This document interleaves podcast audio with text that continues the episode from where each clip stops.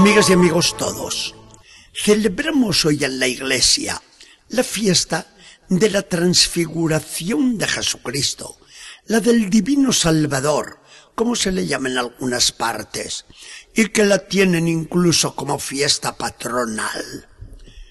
Para todos es fiesta de esperanza, de alegría, de victoria. No hay en todo el Evangelio una escena tan deslumbrante de Jesús como aquella del Tabor. No nos cansamos de contemplarla, de meditarla y ojalá también de vivirla, porque hay que ver la esperanza, la ilusión y el optimismo que dará a nuestra vida. Caía la tarde. Jesús deja al pie de la montaña al grupo y se sube solamente con tres discípulos, Pedro, Santiago y Juan. Y en la cumbre, desde la que se domina toda Galilea, mientras el sol empieza a esconderse y la oscuridad se echa encima, los tres compañeros se entregan felices al sueño.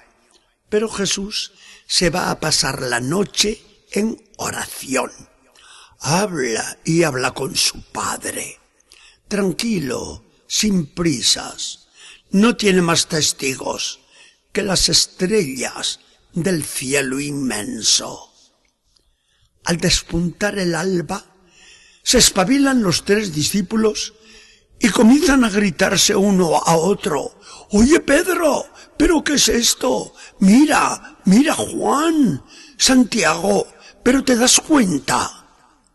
No salen de su asombro. Jesús en el aire, resplandeciendo más que el sol. Sus vestidos se han vuelto deslumbrantes con una blancura cegadora. La montaña entera, las rocas, los árboles, destellan chispas, reflejo de la luz que les viene de lo alto. Moisés y Elías, procedentes del cielo, se van acercando a Jesús con quien comienzan a dialogar. Sí, Señor, el Padre que nos envía nos encarga que te hablemos claro. Sube a Jerusalén, sin miedo a la muerte espantosa que te espera. Mira la gloria que seguirá, la misma que ahora te envuelve y mucho mayor, porque después de tu muerte resucitarás. Adelante, sin miedos. Los tres discípulos se vuelven locos de felicidad.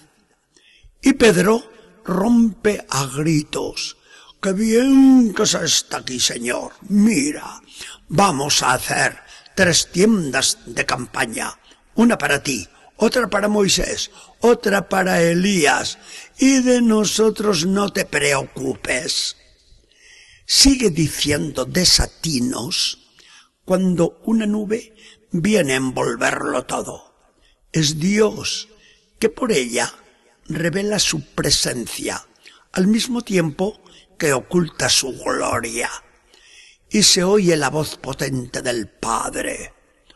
Este es mi Hijo amado, en quien tengo todas mis delicias. Escúchenlo. Los discípulos quedan espantados, cara en tierra, hasta que se les acerca Jesús sonriente. Venga, no tengan miedo, todo ha pasado. Pero no cuenten a nadie esta visión hasta que yo haya resucitado de entre los muertos. No la contaron por entonces. Pero después de resucitar Jesús, ya no se lo podemos figurar no se les caía de los labios la narración de un acontecimiento como el que habían presenciado. ¿Dónde está la fuerza de este hecho tan singular? No tiene otra explicación que la bondad inagotable e inmensa de Dios.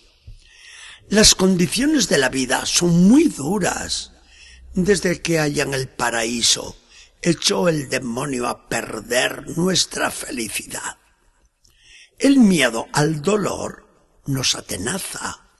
La muerte no nos gustará jamás. Nos resulta muy pesado el abrazarnos ahora con el mensaje de Jesús, que nos invita a llevar nuestra cruz como llevó él la suya hasta el Calvario. Y Dios, tan bueno, nos viene a decir a todos, ánimo y no teman, miren lo que les espera después de la lucha. Esto se lo dice Dios ante todo al mismo Jesús. Se acerca la pasión con una muerte horrorosa. Y Jesús se asusta, tiene miedo. Llegará a sudar sangre en el huerto cuando ya vea la cosa encima. Pero al recordar este momento del tabor, cobrará unos ánimos que va a necesitar de veras. Se lo dice Dios también a los apóstoles, a esos mismos tres que verán la agonía del Maestro en Getsemaní, para que no se escandalicen al llegar aquella noche trágica. Nos lo dice especialmente a nosotros, y nos lo dice porque nos cuestan las asperezas de la vida, porque nos cansa y nos aburre el trabajo, porque no podemos con el dolor, porque se nos hace cuesta arriba la virtud cristiana, nuestra cruz de cada día y la muerte que vislumbramos en el final de todo es un paso que a nadie le gusta dar.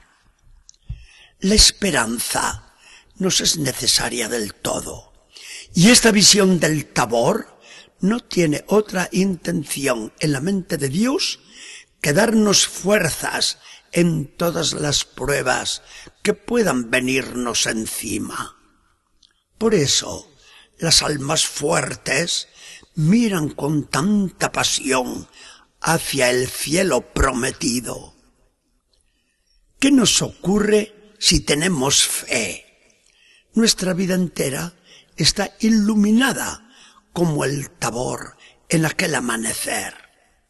No hay lugar para el cansancio, no hay lugar para el pesimismo, porque vamos cantando nuestra esperanza con un aleluya victorioso que nos hace repetir aquella letra, bastante pasada ya de moda, pero muy significativa.